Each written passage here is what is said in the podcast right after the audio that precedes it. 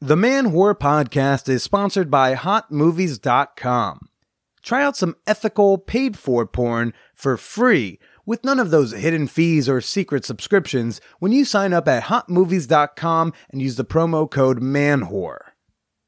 Uberlube is my favorite personal lubricant, and not just because they paid me to talk about it. This silicone based lube lasts long with a smooth sensation, and here's the best part it doesn't leave a sticky, gobby mess when you're all finished.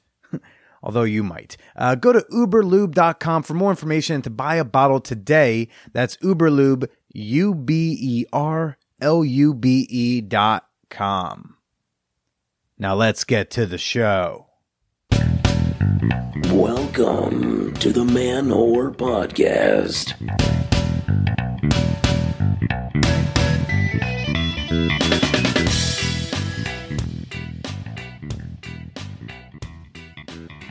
On this Memorial Day weekend, I want to give a shout out to all of our brave military service people, even the ones we unceremoniously tossed out.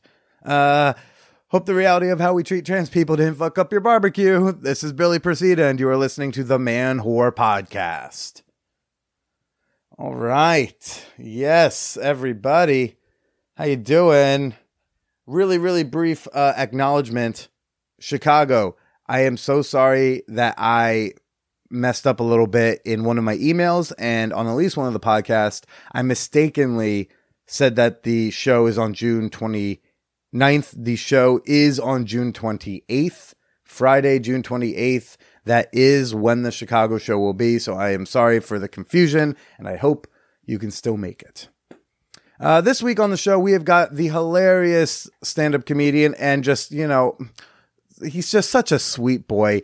Chris Calogero, everybody. Oh gosh, this is such a good one. I uh, I've known Chris a long, long time, and this might be like our first legit longer than five minutes discussion. Uh, and I was I was blown away. Super great guy, super funny, and I cannot wait to share him with y'all in a bit. But first, Get them hot. Get them dates. Show dates. So this Saturday in Oakland, June 1st, I'm going to be doing a Man Whore Podcast live show with my little sister. That's going to be at the Octopus Literary Salon at 7:30 sharp. That's going to be a fun show. Then Chicago again, Friday, June 28th at North Bar in Wicker Park, uh, 9 p.m. We're going to be having a really fun stand-up live podcast hybrid show. We're gonna we're gonna, we're gonna pair up some comedians with their exes. It's gonna be a good time. You can get tickets to either of those at manwhorepod.com slash tour. And if you're a Chicago person, use promo code Billy for $5 off your ticket. As for stand up, uh, I'm going to be in Prestonsburg, Kentucky on June 7th at the Jenny Wiley State Resort and in Brooklyn on June 14th at Friends and Lovers, which is a show run by Chris's fiance, Emily Winter, who's also hilarious. So come on out to any of those shows. I uh, would love to see y'all there. But most importantly, I would love to see y'all August 2nd through August 4th, the most important show dates of them all, because that's ManwhoreCon, everybody. Oh, yeah. ManwhoreCon, presented by Motorbunny, returns this August. Uh, and if you're new and you don't know what that is, ManwhoreCon is a kick ass, super fun fan whore meetup weekend here in the Big Apple. We get sex positive listeners from all over the country and Canada who uh, just come. We coalesce uh, here in New York and we hang out. We go to shows. We uh, do some fun events. It's a great time to meet me. It's a great time to meet each other. And it's a great excuse to come visit New York City. So you're going to want to get your weekend pass today because the price goes up on Saturday. June 1st. So uh, if you still want to get an early bird discounted weekend pass, go to manwhorepod.com slash weekend. Last month, I released a free bonus episode with the only and the wonderful Nina Hartley. And that came out exclusively on Patreon last month for free. Didn't have to give me a dollar to hear it. This week, I have released another free bonus episode with my seventh grade crush. Yes. Yesterday, y'all got a little push notification with a little teaser of my conversation with photographer Jelena Aleksich founder of the Confetti Project. So you can hear that uh, for free if you go to patreon.com slash manwhore podcast. Uh, click on posts. Don't have to give me a dollar. You just got to make a really quick profile. It takes about 15 seconds. But I wanted to give Jelena uh, an opportunity to tell y'all a little bit more about the Confetti Project and what it was like to talk to a fella who wrote her poetry about 17 years ago. So here's me chit chatting with Jelena Aleksich. Aleksich. Yeah, okay. I still remember. Aleksich. Good, good. Yeah. I remember having to tr- like remember. I was like, look, you can't have a crush on a girl where you can't pronounce her last name. So like, practice, Billy. I distinctly remember making sure I learned your last name. Oh, your effort is so sweet. Seriously. I mean, most people that know me don't even know my last name, so Oh gosh. Well, it's hard. It's like Alec and then Sitch. Like putting the two together is hard. and then and then that's not even going into your first name where we got to get over this whole J thing. Yeah. I mean, there- when you know, people are like, "How do you spell it?" And I'm like, "That's even gonna, that's gonna fuck you up even more." Yeah. I just like to say it's Yelena, like you're yelling, like yell inna. Yeah. And then people get it.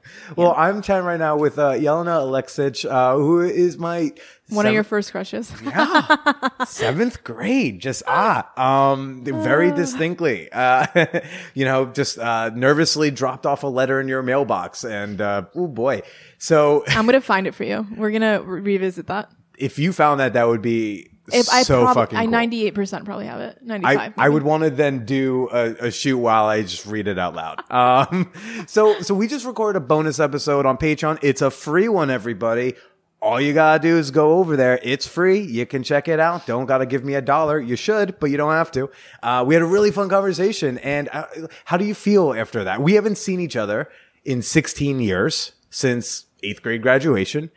And you know, this guy hits you up to say, "I do some podcasts. Want to do the thing? I liked you when I was 12." Um, how how do you feel? I feel awesome. This has been great. This has been amazing. I'm so glad that I welcome this opportunity to just reconnect. I'm glad you did yeah, too. in, within a space that you've created, co-create together. what was the what was the reaction when I did reach out? Because again, like 16 years, we weren't even Facebook friends until like so like yeah. What is it like to even get that message? Yeah, it's cool. It's like a blast from the past, you know, because we live so many different lives, you know, and I'm so far removed from my middle school years and high school years, even college. So no, I, I mean, I thought it was great. I thought it was really awesome. And you were, um, I don't know. I think there's a kinship when it comes to artists, you know, and people doing things outside of the nine to five, Yeah. you know. So, and, and then you were super per, like uh persistent, which is true to your character, consi- consistent with your character, um, which was really nice, just because you caught me in like a really busy time, you know, and I don't really check Facebook a lot,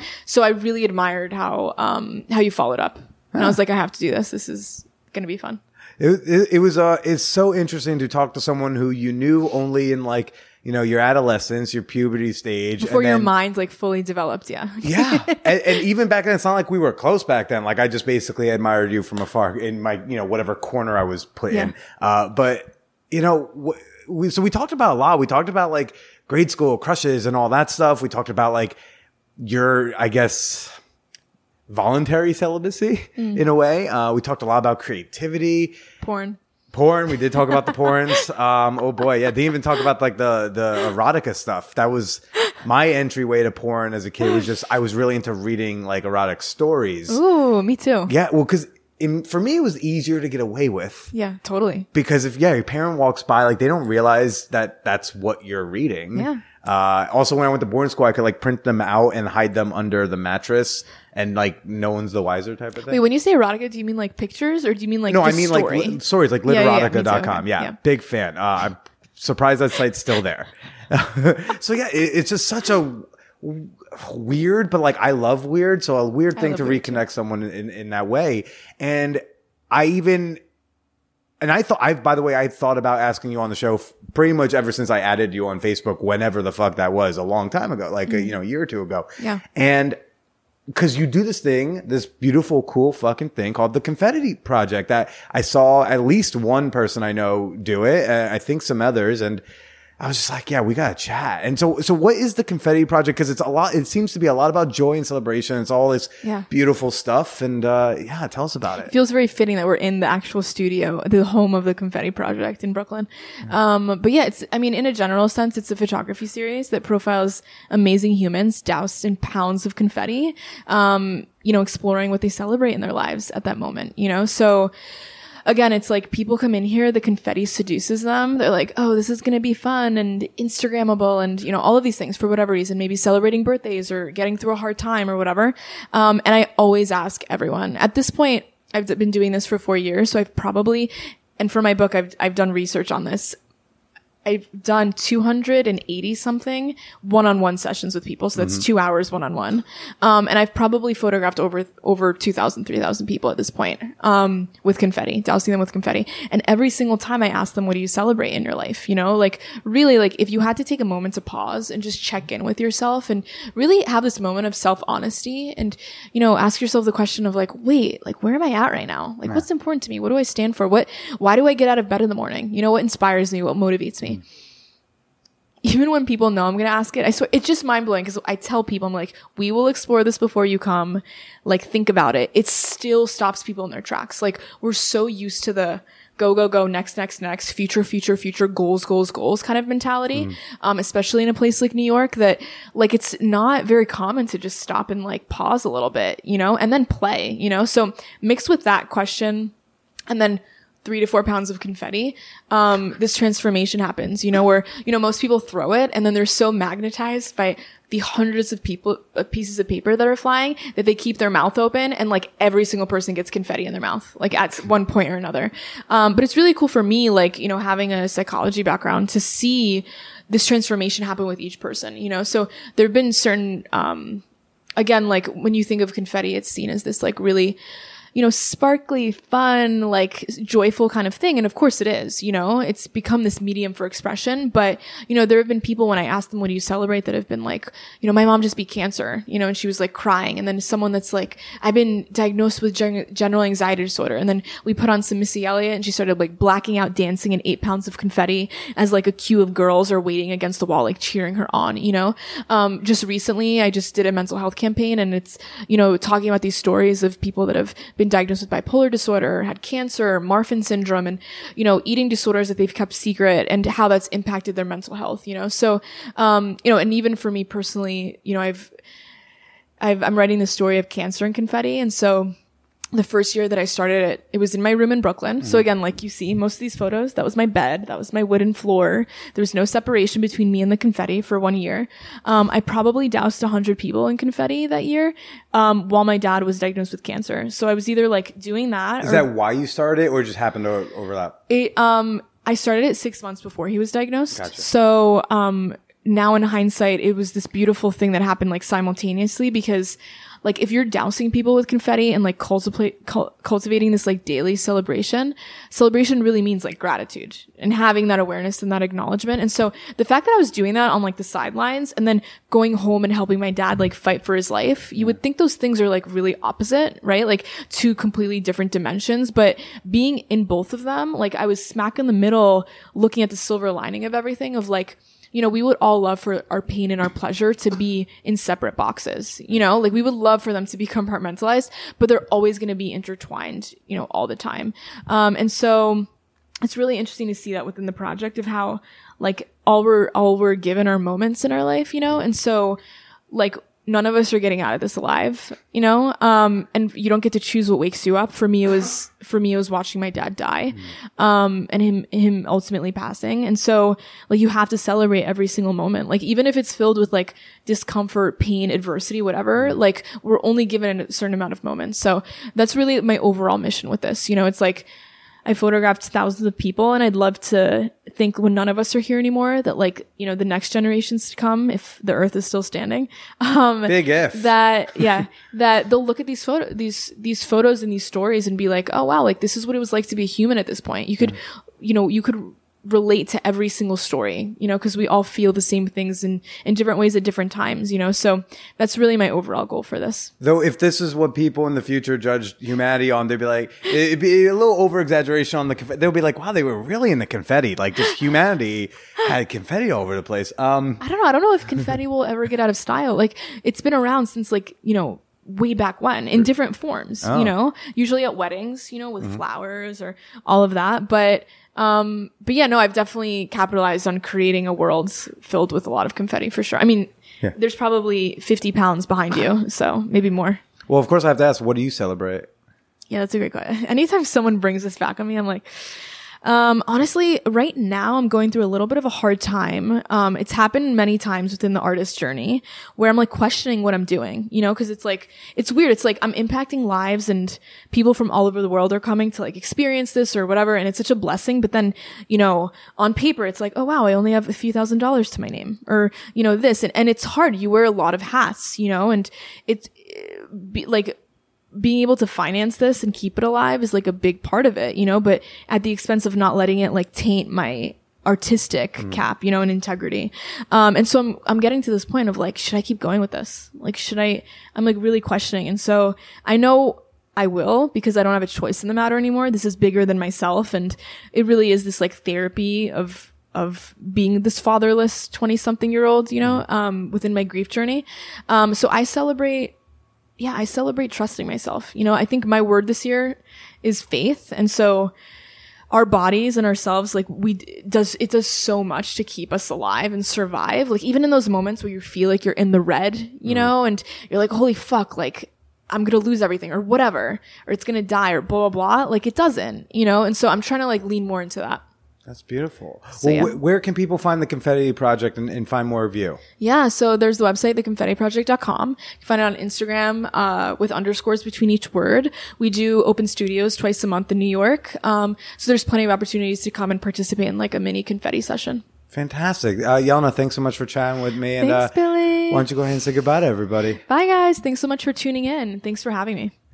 If you want to hear my full conversation with Jelena, go to patreon.com slash manwhorepodcast. If you click the follow button, it's going to ask you to make a profile. You don't have to put a credit card down. It takes about 15 seconds and you will be emailed every month when I release the free bonus episode. Last month it was Nina Hartley. This month it was my seventh grade crush. Who knows who will be next month? So again, go to patreon.com slash manwhorepodcast. Click the follow button. Enjoy these free bonus episodes. They're really, really uh, great stuff. They're just going to only live on Patreon. Again, that's Patreon, P A T R E O N dot com slash man whore podcast. You know what next week is, right? It's okay that you don't. It's fine. I don't remember birthdays either. I do remember mine, June 5th. Yes, uh, this, oh, this slutty podcaster turns the big 3 0, 30. Oh, yeah. That's happening. That's happening next week. So when you hear from me next, I will be, um, will be older. I mean, you always hear from me when I'm older. That's how time works. But I will have, uh, I will be in a new decade of my life. I don't want to troll for presents, but some of you do tend to ask me for my address around this time of the year. If you just go to manwhorepod.com slash thank you, that will bring you to my Amazon wish list. But if you want to give me a true gift, uh, you know, you don't have to, it doesn't cost you a dollar. All you got to do is just tell two friends to tell two friends about the Man Whore podcast. It's all I would love. Um, truly is, is you helping me grow this show and making a concerted effort specifically on Wednesday to post on social media to tell two friends who you haven't told before that they should listen to the Man Whore podcast and tell those two friends to tell two friends themselves. Because by doing that, hey, we make this show blow the fuck up. And when the show blows up, Billy's a happy boy. So we'll talk more about 30 next week, maybe. Now let's do the fan whore appreciation moment. Oh, yeah. This is the part of the podcast where I like to thank a few of the members of my fan whore community on Patreon. Y'all are the ones who uh, keep a roof over my head, lights on in my apartment, and uh, food in my belly. The reason why uh, this show is able to continue going on over five years later. Uh, so thank you very much for that. I want to give a shout out to Alex Andrews. Does that name sound familiar? Yes, it does. She was a phenomenal guest on this show back in April. Oh, yeah, from SWOP Behind Bars, the sex worker outreach project. Go check out SWOP. Go check out Alex Andrews. They're doing great work. Thank you so much to Yo Lee, who is a, uh, a sex podcaster herself. I did her show, Sex Stories. We had a fun little chat in my apartment uh, for her show. Go check that out. Thanks, Yo, for also supporting. And uh, a shout out to Samuel Jane. I look forward to seeing you this weekend at the uh, Oakland show. It's going to be great to meet you finally. Uh, thanks for being a member. And you too can support the Man Whore podcast and join our wonderful sex positive discussion groups when you go to patreon.com slash man podcast. Membership begins at just $2 a month, and you get access to bonus episodes, discussion groups, and oh so much more. Again, become a member today. Go to patreon.com slash manwhorepodcast. Once more, that's Patreon, P-A-T-R-E-O-N dot com slash manwhorepodcast. And now for Chris Calogero, our guest this week. Look, see, I am flying through all these points. Okay. Chris Calogero, super funny stand-up comedian, um, perpetual good guy, um, fellow Jersey boy. And he and I had a really uh, fun conversation. You know, some of the feedback I get at times is that I'll get women who love the conversations I have with other straight men because they enjoy hearing how one how just dudes talk to each other which i don't think i'm a great example of because like i don't talk to dudes the way dudes talk to dudes i think. But also to know that there are other dudes out there who aren't pieces of shit that they encounter on tinder on a daily basis. So uh, it was great talking to chris. He's super funny. You should be following him on all the social media. I love him on twitter. Here's my conversation with chris calogero as we age, our bodies are changing. Certain parts need more support than they used to. Other areas are getting a little sore faster. And that's why it's important to make sex more comfortable. And that's where Liberator comes in. Liberator has been making fuck furniture to make sex more comfortable, more pleasurable, and last longer for decades. Their best selling wedge ramp combo gets you in the right positions just a little easier just a little bit more comfortable, which means you're ready to be in that position longer and harder. Uh, uh, uh. And you can get 40% off Liberator's Wedge Ramp Combo when you use promo code MANWHORE at liberator.com. Or you can click the link at the top of the notes to go right to the product. Again, 40% off their best selling Wedge Ramp Combo with promo code MANWHORE or you can just browse around liberator.com and upgrade your sex life today. Does Monday at the office feel like a storm? Not with Microsoft Copilot. That feeling when Copilot gets everyone up to speed instantly? It's sunny again. When Copilot simplifies complex data so your teams can act, that sun's shining on a beach. And when Copilot uncovers hidden insights, you're on that beach with your people and you find buried treasure. That's Microsoft Copilot. Learn more at Microsoft.com slash AI for all. That's what mine is and um with grief. I'm just like, don't you don't have to punch up your sad stories. Are, do you do a podcast about yeah, I called I do one about grief, mourning, loss, and death. And Okay. I'm like people are like Sexy "Do I have to-" topics. Yeah, I know exactly. people get like that same way. They're like, uh, and I'm like, it's okay. It's under like it's under like mental health and like don't worry about it. yeah, no, I do find. Wait, so um, I I I like that you're like, well, dude, I'm intrigued by you, and I'm, I'm intrigued by you. Yeah, yeah. Like, why have we not been best friends forever? No, uh, no, it's just so like you. I I was. Are we going? Uh, yeah. Okay, yeah, cool. I do that dumb thing. You did the thing. I fade, I fade in and apart. Okay, Marc Maron. Yeah. Here we go.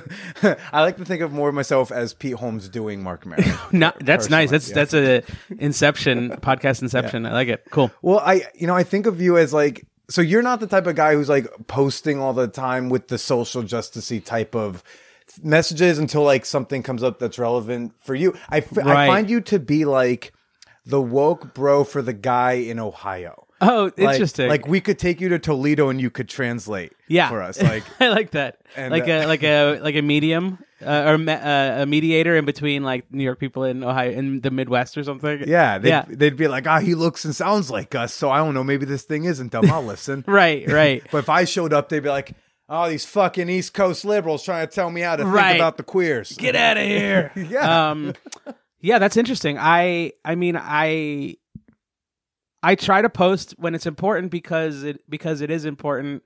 Um, but I also don't want to like make it seem as if I'm being performative a lot of the times, you know. And I don't know what the I don't know what the line is on that because I know people will take issue with like we get like white knighting and all that shit, but uh, but I I don't know if like an issue strikes me and I can say something about it, I'll, I'll say something about it, you know. Yeah, no, I think that's great and all. It's just, uh, you know, because when I do, I feel like some people just bash over the head with Right, it. right. right. And this is the other thing I do. It's for me personally, like I don't typically call myself like a feminist, partially just because of the baggage. I'm like, I'm just gonna do it and Yes. not like go about selling. Hey, don't forget, I am.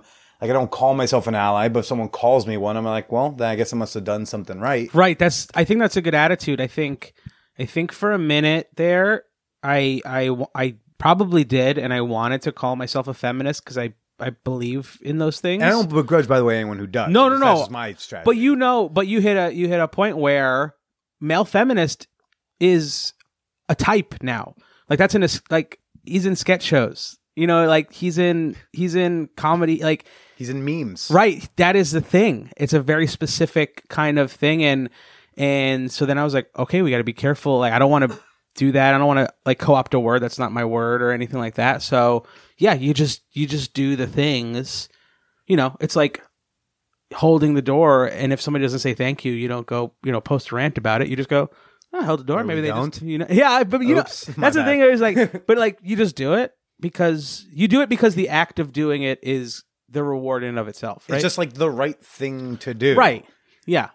Whereas people who are like, I'm an ally, I'm woke, I'm a feminist, you just like, you start to veer into that thing where you're like, man, what are you just doing this because you're scoring internet points? Like, what is this thing? And so, yeah, if somebody calls, if somebody's like, thanks for doing that, thanks for being this, you're just, thank you. Uh, of course. Yeah, That's the least I can do. Um, I am a straight white man. So I just am happy that anybody's talking to me. Yeah, I'm just happy I didn't fuck up. Yeah, exactly. you know, I like to I like to say like I get accused of feminism quite regularly. Yeah. and like that's the way I prefer. That's it. cool. I like that. Yeah, it keeps me slightly separated. But my my fiance Emily Winter has a, a joke about about the time that I told her to relax um, when we were on our third date, which I don't remember, but um, but happened obviously. And in the joke, she's like, "My my boyfriend's a feminist," and I I'm like, "Cool." Like somebody else saying it is Yeah. like fi- is like fine, but if I'm on stage into a microphone like I'm a feminist,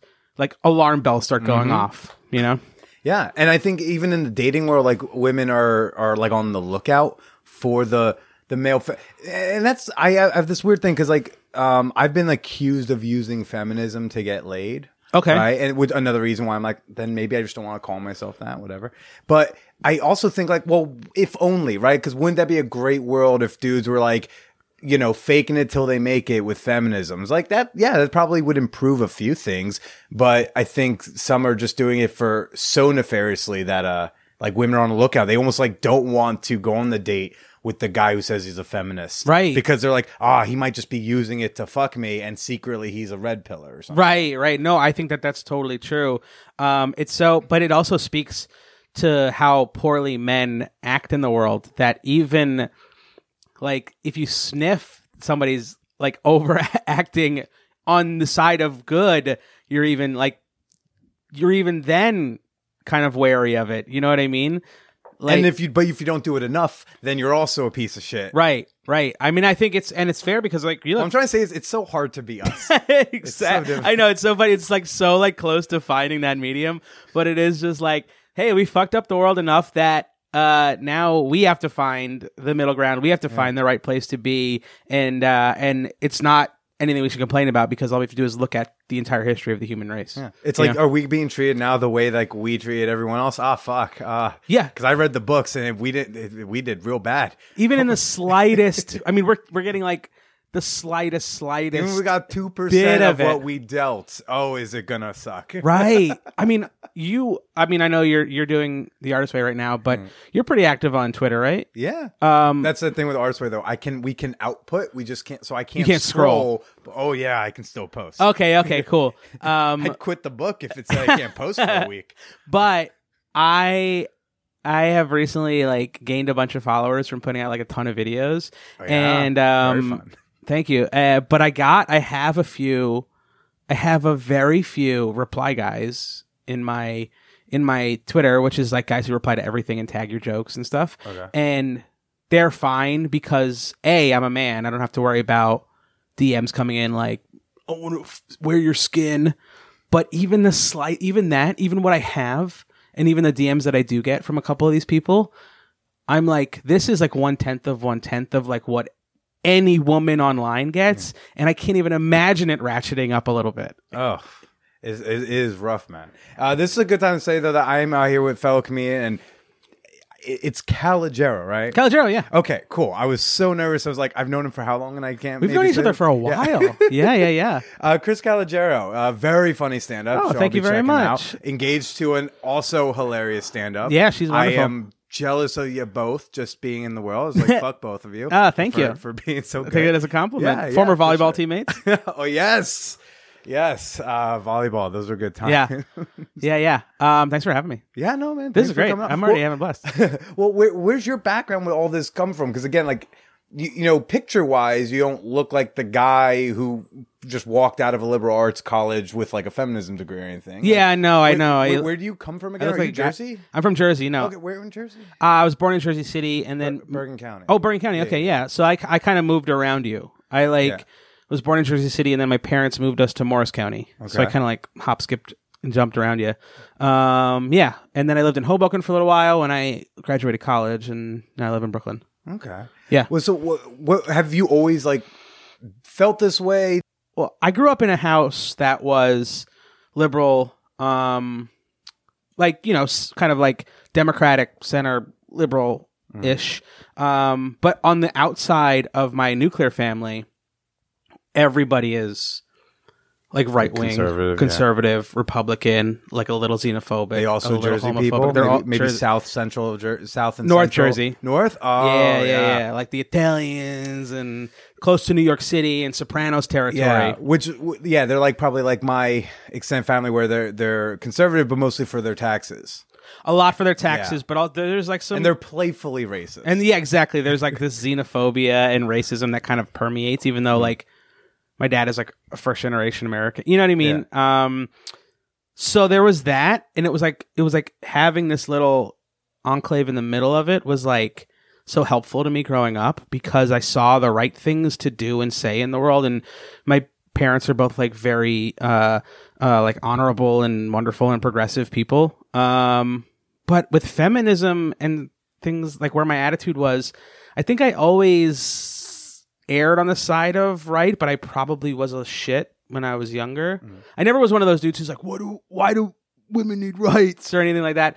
But I think in like the way that I approached like trying to date was, um, I was very like sad and anxious, and um, then I, uh, lonely, and I believed in like like big gestures and like trying to like win a girl over with just like go you write go, go, go. poems. Oh yeah, yeah. I wrote a lot of poems. I wrote a letter to a girl in high school that we were buddies, and I wrote her like this big long like love letter and like gave it to her, and like she was like, "No, thank you." And I thought that that's what but the- like nicely, no, thank you. Like, oh my god, this was so sweet, but not Yeah. a chance. yeah, yeah, nicely, no, thank you. This is why I I sensed that there was like a kinship there where I was like, I think he maybe had a similar because that was all that was me all the time. Every poem was like, This is beautiful. I feel Like, this so is special, but like I wish a better looking guy gave this yeah, to me. yeah, yeah, yeah, yeah. Um, but there's also like that that's kind of stink of desperation. That's like instead of just coming and talking to me and being a normal human, you made a big weird deal of it. And that's what happens in movies. That's not real life. You know, you just got to go and be a person at a person. Um, and I didn't learn that till like late in life. And uh, I was very desperate to like meet people. Um, but I, I think um, being in comedy and like seeing so many wonderful female comedians and their perspectives and like taking that in and not disregarding it like a lot of young male comics do and just letting it influence not only my comedy but my point of view helped like start to really set the mold on like where my thoughts were laying. And even now still like letting those points of view in and like realizing that I take for granted walking home late at night in Brooklyn and just being able to like walk home. And of course, I could get mugged, but I don't have to fear everybody who comes around a corner or a guy who just happens to be going the same way as me, and then like having that moment of like, f- like who is this person? You know. Then and, and reading those stories, um, and like not commenting on them and not being like the guy who's like, well, here's what you should do. Is like you just fucking let them in, let them let them change your point of view and let them in. You know. or at least let them feel like let them. Yeah, they want to share that story. Let them share that story. Yeah, of course. The other side, when you're talking about your own personal experience, is uh, somebody who's like, "Well, I know X person, and this thing's never happened to them," and you're like, "Well, that doesn't matter. Like, that's Also, they it, pro- it may it may have, and Right. they just didn't feel safe to tell you because you're the guy who always is Right. pushing back. yeah. Why this. would they confide in you? You like you're a contrarian by nature, and nobody cares. Yeah, like statistically, you know, people have been sexually assaulted, but if you're like, what? No one's ever told me they've been raped. I, there might be a reason. Yeah, Why they exactly. don't tell you. It's also like it's not their prerogative to tell everybody that they ever fucking meet. Yeah. Um, but it's like the dad who's like who finds out that the guy he's been going to get his hair cut at is gay, and he just like had no idea. He's like, I don't know any gay people, and you're like, you know Jerry, and then you also know like Phil, like. You didn't know these guys are gay because they're just people, and that should like give you comfort in your homophobic way, you know. Yeah, and yes, it's okay if you enjoy when he runs his hands through your hair during the haircut. It's great. It's fine. You're a human Uh, being. It's okay. You love contact. yeah. You love to feel. So, so you were a big grand gestures guy, like in like high school when it came to women. And Yeah. where was your turn? Like, what was? Did you date in high school? Were you like was were women an option? Because Not re I didn't really. I was um I was really really really self-conscious and really really like self-loathsome in high school. Um I had no self-esteem and I moved around a couple stop times. stealing from my diary. Stop. I moved around in in 5th grade. Uh, I moved and met all these new friends, and then my parents forced me to go to a different high school where I had to make new friends again, and I really just like kind of shut down. And then I went back to my old friends that high school, and I kind of started opening up, and then those years just kind of fly by, and I had like a lot of weight issues, um, and it just made me like just like close, like close up, and not be were able you to like bigger than you were now? yeah, yeah, yeah. Um, and also like I had tons of acne. I took Accutane um for my acne, and I just was like, "Ugh," like walking around was just like excruciating, you know. Yeah. Um. So no, I didn't really. I wanted. I just I wanted to, and I watched a ton of movies, and I I think I thought, oh, that's the way you do that, is you. You know, you grab a stereo, you stand outside somebody's window. I And, mean, then, and then we learn, oh, that's that's weird and scary. it's stalker behavior. Everything in movies is is like not a guideline for how you should be in a relationship. yeah, and no one ever tells us that. when I know, I know. It's like so dangerous. All those movies should be rated R. You should never let a kid see those movies. Yeah, man. So then, what was your turning point? Because I I interpret you, Yeah. like the just for the time that I've known you is not only just very funny, but like confident. And then like I, you know, you dated Emily. It was Yeah. like, oh wow, he got he's dating Emily. Look at this guy. He's got, he moves as he got. Ah, I was like, she's the best, How do you, you know, like how did you go from this no self esteem to who you are today?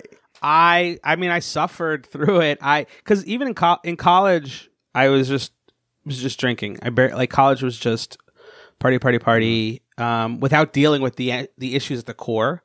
Um, and I then I got huge. Like I, I, I, I pro like in college, I probably weighed like seventy to eighty pounds more than I weigh right now. Uh, so like huge and de- in denial about it. Um, and in that way, your friends let you be in denial about being overweight, where they'll all kind of be like, "Nah, you're fine. Eh, You're not as big as that guy." You know, they do that comparison thing, which happens and sucks. Um, and I did that, and I was then I had no direction when I left college. So again, these are just like things like you're not feeling good about yourself. You have no direction. Like confidence can't enter into those equations. Those things block the idea of even having confidence. So honestly, like when I started getting it was like when I started doing comedy, and I was 25 when I started doing comedy. Um, How old are you now? I'm 36. Okay. Uh, but if you're industry, I'm 29 forever. And he can also play college. I can play. I can play. I can play like seventh year college student. I can I can play a grad student. Uh, Yeah. definitely for sure. please, please. Uh, yeah. So when I started doing comedy and realizing that was the first thing I did in my life where I was, I felt like I could feel myself wanting to keep doing it and I could feel myself getting better at it and nothing else I had done in my life gave me that feeling. Um, I was a I was a fine student, but as I made friends and got more comfortable like having a few friends, my grades would go down because I cared just about trying to get social because I was so desperate for a social group. Uh, but comedy, I was like, oh, I'm good. I, I can do this. I have this. And, and then I started just growing up out of my mid twenties, which is, whew, super helpful.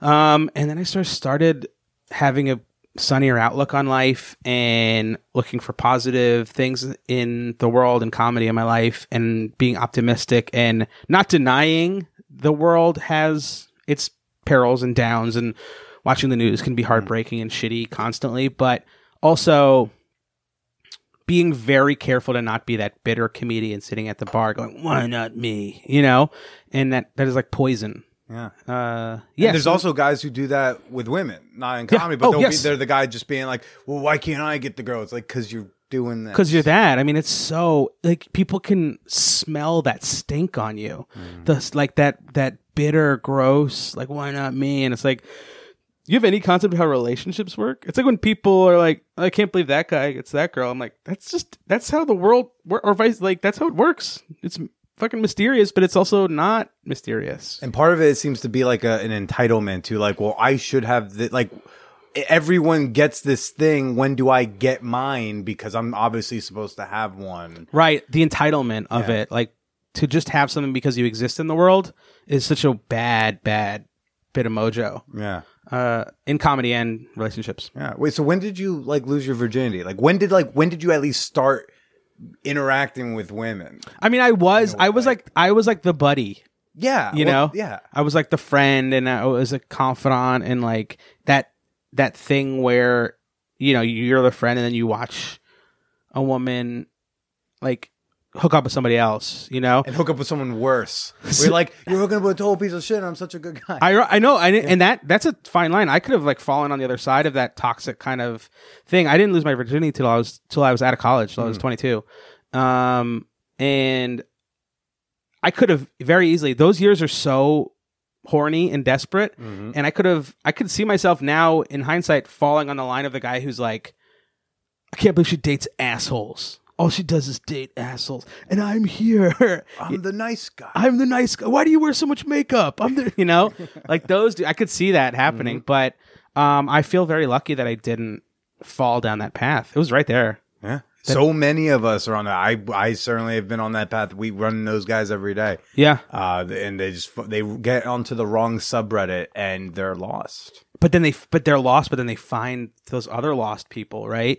And they're all like in each other's ear, like, "Well, we're lost." But we, Well, I mean, they get to red pill and then like they are lost to us. Uh, to Like, us. you know, like Right. We we, lo- we lost them when we could have. You know, they were either way, and then we could have pulled them over, and we did. I Instead, know. we negated their experience, or we uh, just tried to call them bad dudes, or be like, "Well, you're a straight guy, so you're a piece of shit, probably." It's yeah. like, ah, like that's how we make enemies, and we're trying to. No, I, I think that there is there is this thing happening with with uh, straight guys that um, is heartbreaking watching them uh, grow up and and watch their entitlement overwhelm their personality, you know, and and then they get lost at sea and and they're I'm not saying that like it's easy to try and talk to them or persuade them otherwise, but once somebody finds them and starts going, yeah, you know, you do deserve more. I felt the same way, and now here are all these ideas, and then being part of a community is like what? That's like one of the innate instincts of the human experience, right? That's why what we want. subs are so attractive. That's to what I mean. people. They're people, you know. I mean, to. I mean, it sound it sounds like not like a real comparison, but I mean that's how terrorists join groups. It's like disaffected youth, Mm-hmm. and if somebody offers them hope and a mission and an ideal and tells them that they have a place with them, I mean that's all they want. yeah, we accept you for who you Yeah, are. Yeah, of you know, course. it's, Yeah. it's all that stuff. Even if it's disingenuous, like you want to hear it. yeah. Of course you do. Yeah, I was uh, I was also like the buddy type, like pretty much grade school on until I got Like you had like a lot of female friends. oh I had exclusively because guys I mean I got bullied by basically everyone Mm-hmm. like in grade school I went to a K through eight school where like we had the same hundred kids in every grade give or take a few and lit, and I, you know, I don't exaggerate. Like literally, everyone took a chance to shit on me. Yeah. in those nine years, and the ones who did it the least often were the girls. Right. And then in high school, and I didn't really even have them as friends. But then when I got to high school, I just kind of gravitated to the chicks because it was like, oh, y'all are y'all are nicer. Yeah, for sure. So, so I had a lot of these friends, and then I was also again the crushes and the poems and all that. Did you have any like like best friend go hang out watch TV? A little bit. I went to boarding school in high school, so Okay. I, I had some of that. Which like, yeah, no, we go hang out the whatever. Um, I especially junior and senior year, because I think the first couple of years I was like this young kid who got bullied a lot, at, even at the at the high school, and so they'd be like, oh, well, I, you know, some seniors and junior chicks were like almost watching over me. Oh, they were yeah. kind of playing That's big sweet, yeah. yeah, and then junior senior year I started having like actual friendships. Yeah, yeah. Um, but again, primarily with with women, and all, even in college. At college, I was able to interact with girls. I found confidence and love, self love, and such. But um, I still primarily hang out, hung out with women. I still today, if you're not a comic, you're you know, and you're my friend, you're probably a woman. Yeah, I uh I had two like solid guy friends Mm.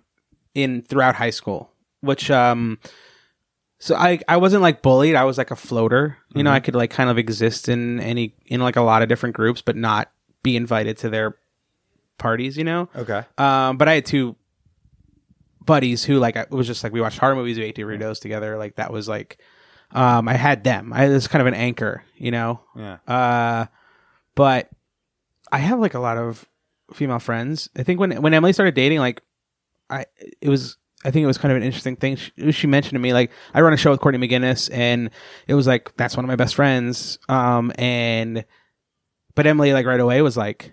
That's not a threat. He's just that's his buddy, and I felt good projecting that into the world, where it's not like I have a friend I run a show with who's like one of my one of my closest friends, and anybody nobody thinks that I'm like pining away for her Sure. you know Yeah. um which i think some guys do do that Yeah. Well, in your in your twenties, like, how did you start getting like what like as you got the confidence with doing stand up? Yeah. you know, do you find yourself interacting with women more? Like, you lost a bunch of weight? Like, Yeah. Wh- where's the point where you're like, or I don't know, maybe you never were the type to just go hit on chicks, but like, when did when were women like a reality in your life? oh probably like like like through like moving out of my parents place and then moving to hoboken um when i was like 25 uh then it was like okay i'm alone here. Like then i could go i went on some going on dates and talking to women. And then um i started a relationship with a girl i worked with at a coffee shop. And then uh that exploded and it was very not a good relationship. Why did it explode? she was she was young and uh she also had a boyfriend so Oh. not the best That'll not that, the best that old chestnut right That'll blow things. so but it, but the, the the thing in me was still sort of so that other side of me was still kind of hanging around Hmm.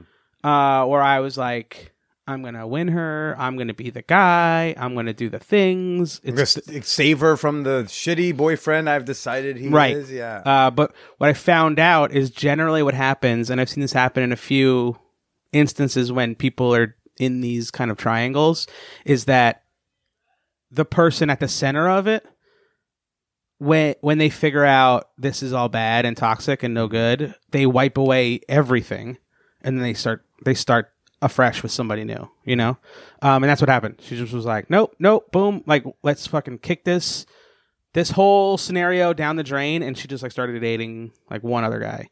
And so that exploded but again i took the right lessons from it. I was like now i look back and i'm emb- embarrassed by my behavior. Um and i see it happening with other guys in the way they approach relationships sometimes where they think they can just hold a relationship together if they just try hard if they just do the thing. Uh, i'm gonna no she's gonna see i'm gonna fight. Like when you watch the bachelor you can see like those guys act that way. Like they want so- Jared Freid. I don't watch The Bachelor, man.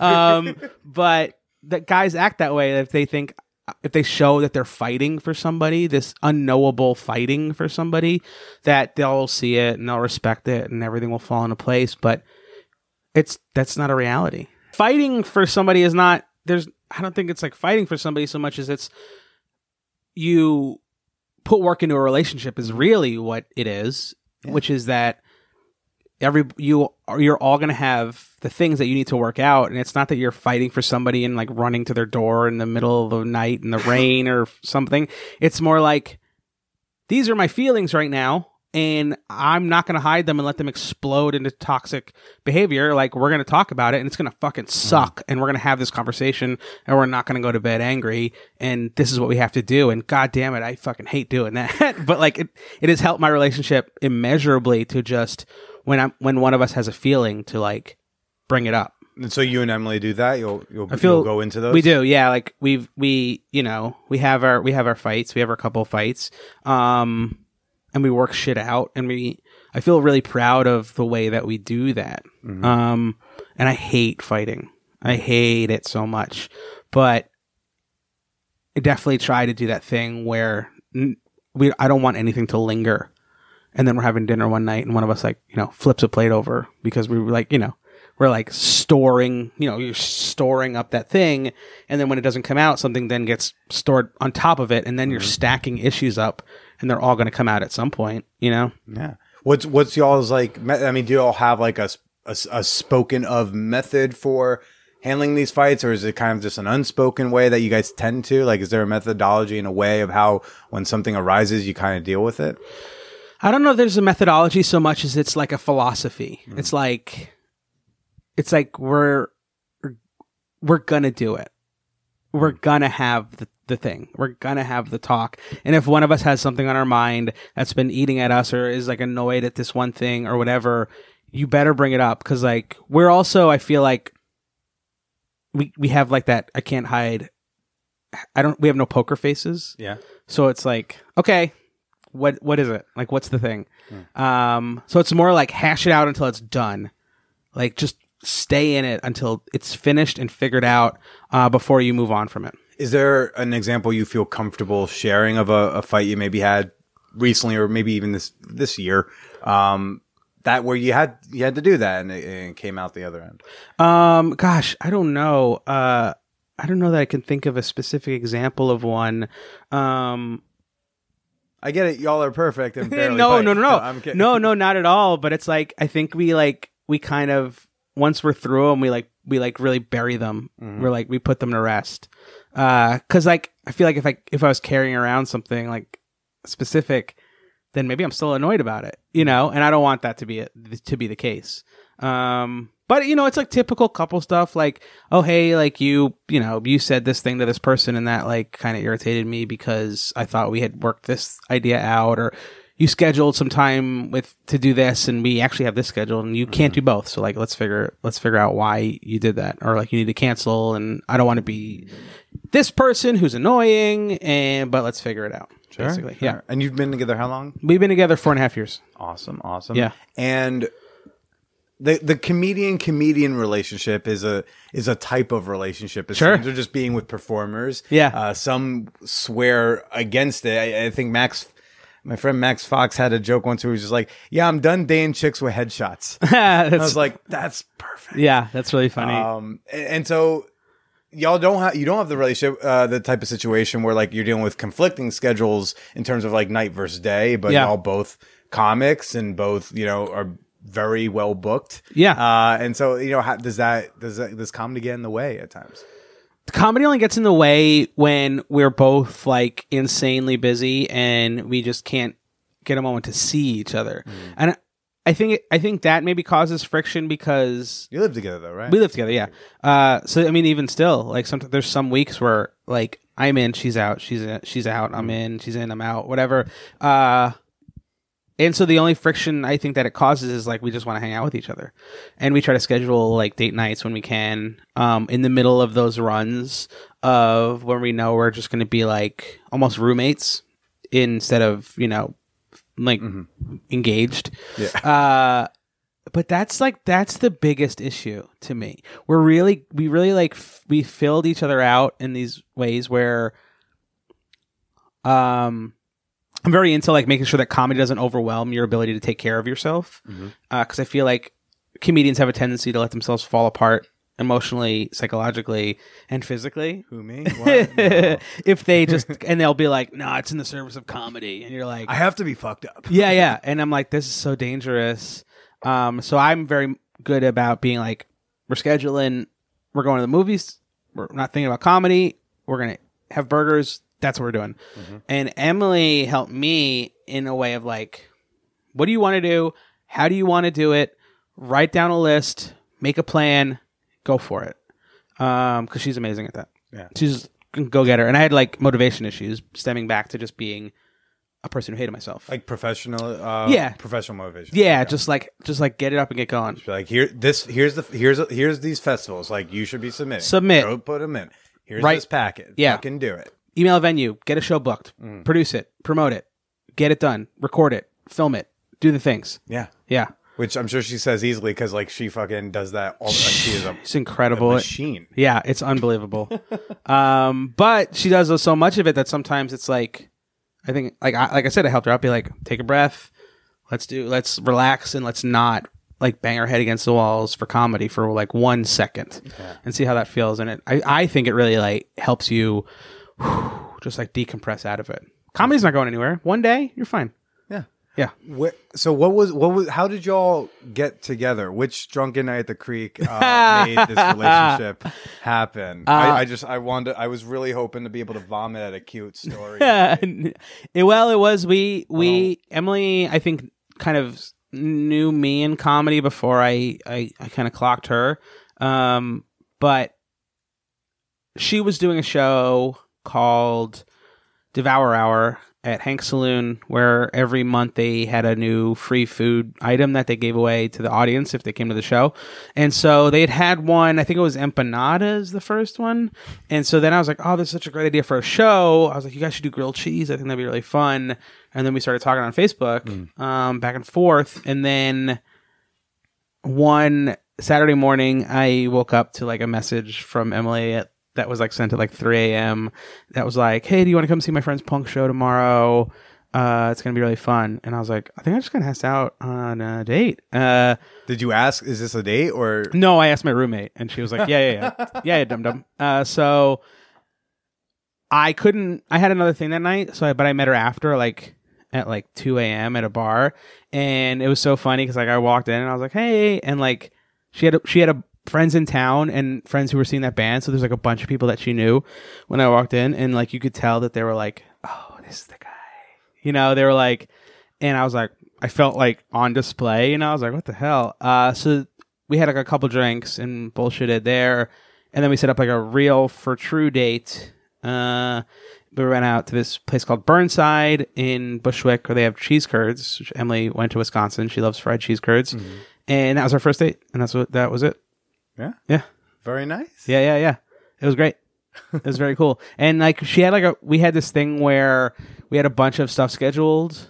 Um, she had friends. I had I had all these uh After the first date. the saying? first date, Oh. and we did like a really good thing of like just staying in touch with each other and making sure like, hey, I still want to do this. I still and and that was really helpful because if you feel if you feel abandoned, you're kind of like, well, fuck it, on to the next one. Mm-hmm. Um, but we did that thing and we like we made sure to stay in touch. Hey, I really want to go on this another date with you. So then we saw the Babadook together, and that was the second date.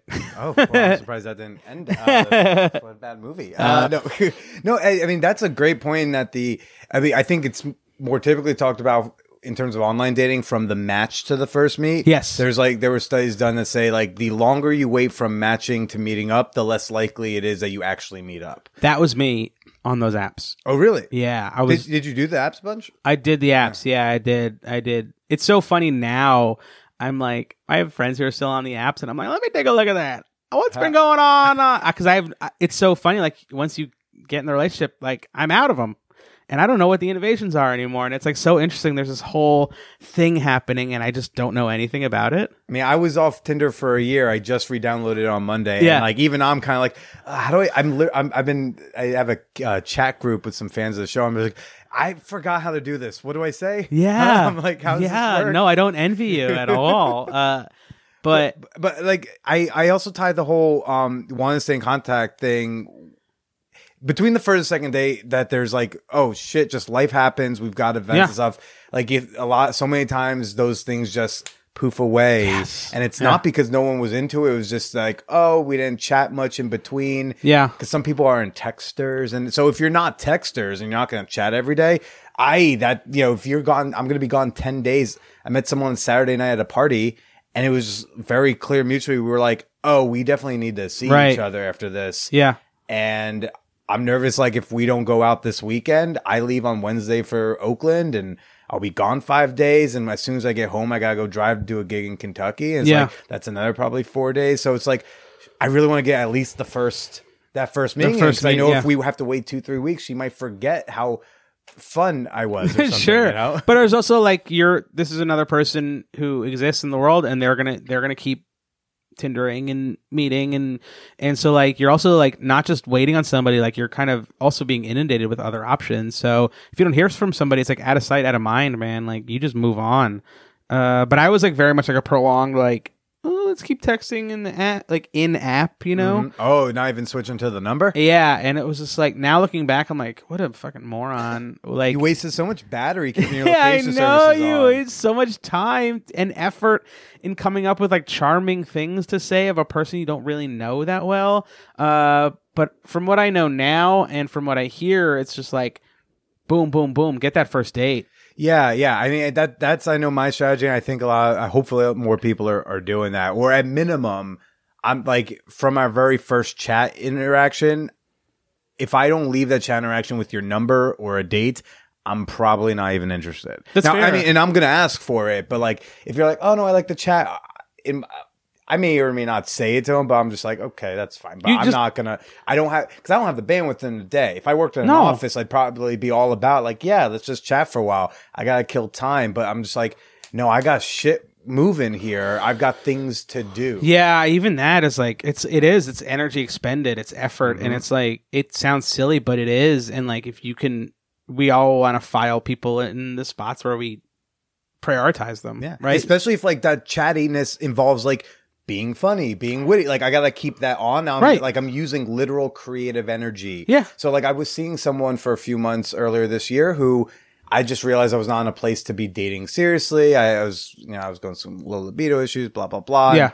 And the part of the reason I was, she was like, well, I still want to be friends. I'm like, one, I know you don't want to just be friends. So I don't think yeah, that's fair yeah. for yourself. And I've done that too, where someone told me they just want to be friends. And in that desperation, I'll latch on to it, be like, sure, I'll hang on and just be friends, even though I want so much You're more. like pining away. It's Yeah. the worst spot to be in. But on top of that, she's like, she's a she's a big chatty Cathy on the texting, which normally I really enjoy, but I can't give that to just to someone I'm not really being intimate with because I'm like, that's just it's creative energy. It's No. energy I can go elsewhere. No, it saps you. I mean, especially if they're they just want to be friends. And I I think it's like, well, so like I think when guys say that, it's mm-hmm. like, I think when anybody is just like, hey, great meeting you, good, you're a good guy, you're a good woman, not in the cards. Good luck. Yeah. And it's so much actually, it's actually nicer because you're not telling that person that they need to check up on you or like have uh any ability to like have to care about your well-being. I know that sounds cr- like cold, but it's like reality. we're we're strangers technically, so just move it along. But like if you're like, "Hey, I want to be friends." And I think women have to do it sometimes just because a guy might be a maniac and just come after them or whatever, but it's so much sweeter to just cut it off. Done. We're all we all know. It's okay. And and with this woman in particular, I told her I was like, look, I mean, I don't know. Part of part of the reason why I said I was like, I don't know if I'm not into you, or if I'm just not into anyone, because Yeah. I was uh, I, was about like 15 pounds heavier, and Yeah. going through whatever's. And I told her I was like, look, I could keep you along, and we can keep hanging out and just cuddle. I could keep using you for affection. Sure. that's not fair to you. Like th- this is, I need to cut this off, not just for me, but like I need to cut this off for you. Right, because the worst thing to do is like give somebody that that little bit that little nugget of hope. Yeah. Like on in guy or girl, if they if they assume that there's even a little bit of a chance still, that's why it's not nice to to do that stuff. Is like somebody will hang around because mm-hmm. they are very into you more than you're into them, and if you just let them do that and let them string hope along, the longer it goes along, the more excruciating the crush ends up be like the the ending of it ends up being, even though it wasn't really that big of a thing. Right. But if you let that hope like grow into this monster, and then when you're eventually you're like, yeah, I don't, I'm not into you. Boom! It's almost like a breakup, even though it shouldn't be. That was like all the time for me. I, did you did you were you on that receiving end of the let's just be friends or Yeah. not right now in my life but like stay in it? Yeah. Yeah, yeah, yeah. I was. Um, I was. That was the worst. Like the maybes are the worst. I think. I think maybes in all regards suck. Yeah. Like professionally and romantically. Or on Facebook events. Yes. Yes. Maybes suck. right.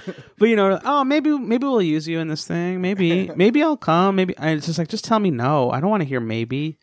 But yeah, there were. I had a, a couple like things like You know that. what? Say no, say probably not. Because even if it's a maybe, if you you can usually change your mind and go to a show that you were invited to Right. that you said no to. Sure. And then when you show up, it's actually even better because it's a so, oh my god, you could make Yeah, it. exactly, What? exactly. Oh man, over deliver. Yeah, or like, or if you get texted by someone like out of the blue who like you went out on a couple dates with and didn't happen, and like three months later they're like, "Hey, do you want to go out again? I was thinking about you." So I am eh, the best thing Oh, I could what a great right? feeling. It's way better than being kind of talking to you for three months. I'd rather Right. not hear from you for three months and be surprised. You're also probably com- over communicating to this person and then really bumming them out. Mm. You know, if you're like, oh, maybe there's a chance, and you're just like texting and you're just like like hammering it, and they're like, Jesus Christ, I do not have time for this. You just bum somebody out, and then it's really gone. Oh man. I think it's true, but also I think it's fair for you if you're like, I'm not in a place to date anybody. You're saving a person from dealing with somebody who's not going to give them anything that they want. Yeah. That, I mean, that's why I told this chick, I was like, I, I can't give you what you need now. And, and again, I was like, I'm not, I know I didn't say it's string along. I was like, I really don't know if it's you or if it's women right now in general. Yeah. But I was like, uh, you know, I can't, I can't, I can't You're basically- you. I can take from you. There's a lot I could take from her, but I was like, I can't give. Right, then that's irre- I mean, it sucks and it's irresponsible. So, so what, did you have a, did you have a favorite app? Or I mean, I only you really used? used or you're just a Tinder? so I used OKCupid, Okay. and then I used Tinder when it kind of first was coming around. Mhm. But I think, I think before anything else really hit, I was gone Mm. off of it. Like before Hinge and Bumble and whatever the other ones are. You got saved. Uh, Yeah, I was out I, of I it. could name Appsy right now. You'd be like, I've never heard of it. I'm sure. Yeah, I like. I was. I was off. The only thing I ever had was Tinder gotcha. uh, gotcha. and OKCupid. The other, so the other thing that's always really intrigued me about you is uh, the the confidence use. and again, this is all coming from like my observational point of view Yeah. of you. Um, it's not like we've spent like this like uh, inordinate amount of time together. It, you seem so confident about who you are just as a person. Like, I hope it's okay. I'm saying like you're like a stocky, burly type of guy. Like, you know, I. I'm like how I have all of my fucking body issues and Yeah. I've gone through what I go through and every day is like, you know, oh, not enough. But I'm just like, he just seems, you just seem so happy who you are. Eh, oh, that, and, and if it's fake, you're doing great. if not, I want to know your secret. that's very kind of you to say. And you're with someone who I think all, who emits a similar energy. Like Emily seems to like love who she is and what she does. And Yeah. you both seem to have this like, I feel like if I were to try to have gone on a date with either of you, it would have been like a, hey, you can take this or leave it type of attitude. and I love that. I uh it's very nice of you. I mean, I I have my I have my I have a ton of body issues. Um but I think I think growing up like getting into my 30s, just literally getting into my 30s helped a lot. Yeah. How so? 'cause you So just- I got 30 in two weeks. Oh, good, cool, cool. Congrats. It's great. No, it's awesome. I know it's scary. It scared the shit out of me when it was coming up. Yeah. But the cool thing is you start to just prioritize what you care about and like you stop caring so much about what everybody thinks and other things. Uh, you never really fully stop but i think i started to not care. I started to like be the person i wanted to be. I started like being able to project the kind of person that i want to be out into the world more than just be it you know? And um i was happy i'm happy doing comedy. I try to keep this this perspective in the world of like I could be like I could be you know I could ha- I could be somebody on the street who doesn't have a support system in place and and as many problems as I have now that would be like it's something that I do not have to worry about. Um uh but I also like I lost a bunch of weight this year and that has helped a lot. Um I don't know man. It's so funny cuz like you say that and then like I go home and be like I'm a failure and I I'll be like, Emily, I'll be like, do you think I'm a big fat idiot? And she's like, shut up. And I'm like, I still have those things, you know. But I think more and more, more than I ever had in my life, I just feel like good Yeah. and and like I said, I try to project that out into the world. I literally like try to keep my shoulders straight and not slump if I can help it, and do the things that make people assume that I have my shit together. So when you when you were on the apps and dating or, Yeah. or whatever. By the way, did you were you ever like a hookup guy or were you like really more of a dater? Uh, probably like somewhere in between. Okay. Yeah. So w- did you would you say you were like more pro- like pro- I don't want to say faking, but like projecting the confidence more than you had it, or Pro- pro- well, I was still. I think I was still dealing with a little bit of. uh I still had a little bit of that self-loathing in me that oh nobody would want to be with me. So, um, would you get were you getting matches? Yeah, I was getting some matches. I feel like you had a great bio. I don't even. God, oh, what a nightmare that is to write. I think I was still like over. I was just over talking. Uh, that's like I mentioned before, and so um, I was basically like better in person than I could be on those apps. Were you afraid to ask Scout? Were you afraid? yeah, to I think I was. I think? I was like. I was like, how do I, how do I get to level two? You know, and I, I just would over communicate until things just petered out. And I went out on some dates, obviously, but uh, but it took me a while to like get there, and um, I realize that now. These are things that I like. I, I'm assessing in hindsight. I know like what all the issues were, Sure. and I think I was just nervous of being rejected, Gotcha. uh, and I hate because it's uh, the worst feeling. Well, I mean, speaking of rejection, you you you pro- when you did you propose to Emily? Or? Yeah, Okay. I did. So I mean, that's the opportunity for the the biggest, scariest of rejections. Right, right, but not really. Tell me. I mean, it was so interesting because I, Emily and I had talked about the marriage thing, and we actually had a we had a couple of, of fights about about when we're getting married. Um, but Her instigating. well, like a little bit of like not instigating so much as like having a conversation that would be like, You ever just go like Emily? When are you putting a ring on this? no, I would never, but I would be like, yes, I'm going to do it, and then it was I think it was just a feeling of like. Wait, so y'all had basically agreed to get married, but she was just waiting for you to come up with an interesting proposal? Not really. Or- it was more 'Cause you just were like, oh yeah, I'll do it. at not point. interesting, but like, and I don't want to be like, I'll do it, I'll do it. But I was like, I was like, I have the thing, I know what I'm doing. Um, just like trust me, you know. Okay. Uh, yeah, she wasn't like, you better fucking nail it. Well, just the idea of like if you both because I know it is weird. It's It- weird. it's a weird thing for me when two people know that they're going to get married and it's literally a matter of like, so when are you going to do the proposal? Yeah. Because we're already both agreeing to get married. Yeah, I know, I know, but like we were of course, like we of course were like in that place where we we knew the other person was like the person. Yeah. But uh, yeah, I I don't know. It is weird. I agree. I think I think on the outside I would have felt like you, but in it it made sense. Well, so then what was the thing that you, what was the plan? What did you end up doing? So I got I found a ring for her that her friend said that she had uh seen on Etsy many years ago and I found the jeweler and ordered it and then we went to a place called Long Island Bar um on Atlantic and I called them before and asked them to reserve a table and have fried cheese curds and champagne out on the table when we got there. And I had the ring and we got there and I uh, popped down on one knee or as soon as we got to the table and some guys so it was so funny there was like some frat guys like kind of like at the bar and they were, they saw me go down on one knee and they were like oh shit they were like world star. yeah yeah yeah seriously and then it's kind of like a blank yeah. like everything emotions were just like flying high like i said nice things i'm sure i don't know You don't remember? i dude i'm telling you adrenaline was flying and then emily doesn't even remember what i said Stop it. I swear it was like it was this high intensity moment, and then because she barely even said yes, she was like yeah yeah, uh, um, and then we just like stuffed food and champagne in her face. yeah, That's great. yeah, yeah. It was crazy.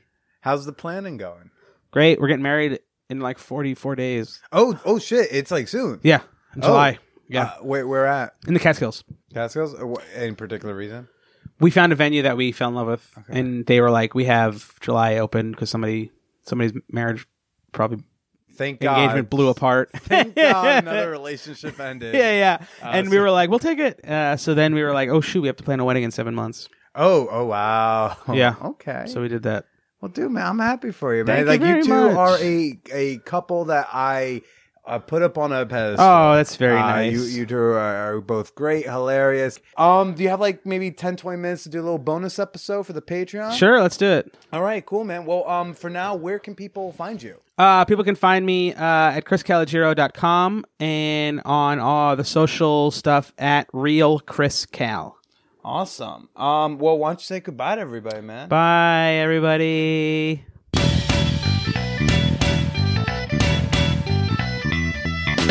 Again, go check out Chris Calogero on the internet. He's great on Twitter. Uh, he actually also has his own podcast called Morning Coffee, but spelled morning M O U R N, because it's a uh, podcast about grief and loss and death. Not the sexiest of topics, but it might be something you're really into. Uh, and, you know, you probably fell in love with him during this conversation, so you probably want to hear him some more. You can hear some more of him on that po- on his podcast. You can also hear more of him tomorrow in a bonus episode coming out on Patreon at the $5 level. To get access to that, as well as over 100 other bonus episodes, go to patreon.com slash manwhorepodcast. Uh, you get access to all those bonus shows at $5 a month or more. And again, you can hear uh, the Jelena Aleksich bonus episode for free at the very same uh, URL, patreon.com slash manwhorepodcast. Of course, you can follow me on the places. Uh, I love hearing what you thought about this week's shows. You can tweet at me at the Billy Procida, um, you, or you can make a comment on the Man Whore Podcast Facebook fan page. And if you want to say something longer, if you got a comment, a question, a titty picture, you can send that over to manwhorepod at gmail.com. I know I've been saying this a little bit, but like I'm back on Instagram reward me for coming back to Instagram and go follow at Billy is Procida. You could do it right now from your phone. You can just hit the home button while I'm still talking to you now in your ears, and you can open that Instagram app and you can hit the little magnifying glass, and then you you tap tappity tap the Billy is Procida, and you hit the follow button, and then you come back to your podcast app, and look, I'm still talking. You could have done it by now. At Billy is Procida. I'm going heavy on the stories. And I really want to meet y'all here in New York City in August at ManwhoreCon, presented by Motorbunny. Go to manwhorepod.com slash weekend to get your uh, weekend passes today. Next week, we've got, um, right now, he's probably like the hottest cam boy, not just like in his looks, but in his, uh, in his, desi- in his, uh, ratings. Ratings isn't the right word. Look, he's a sought after cam boy, Johnny Stone. This kid, I am so impressed by him. Look, I will I'll suck him off using my words next week um cuz I was so impressed talking to that guy at AVN. We'll talk more about Johnny Stone next week when I try to deal with being 30, but until then everybody, stay slutty.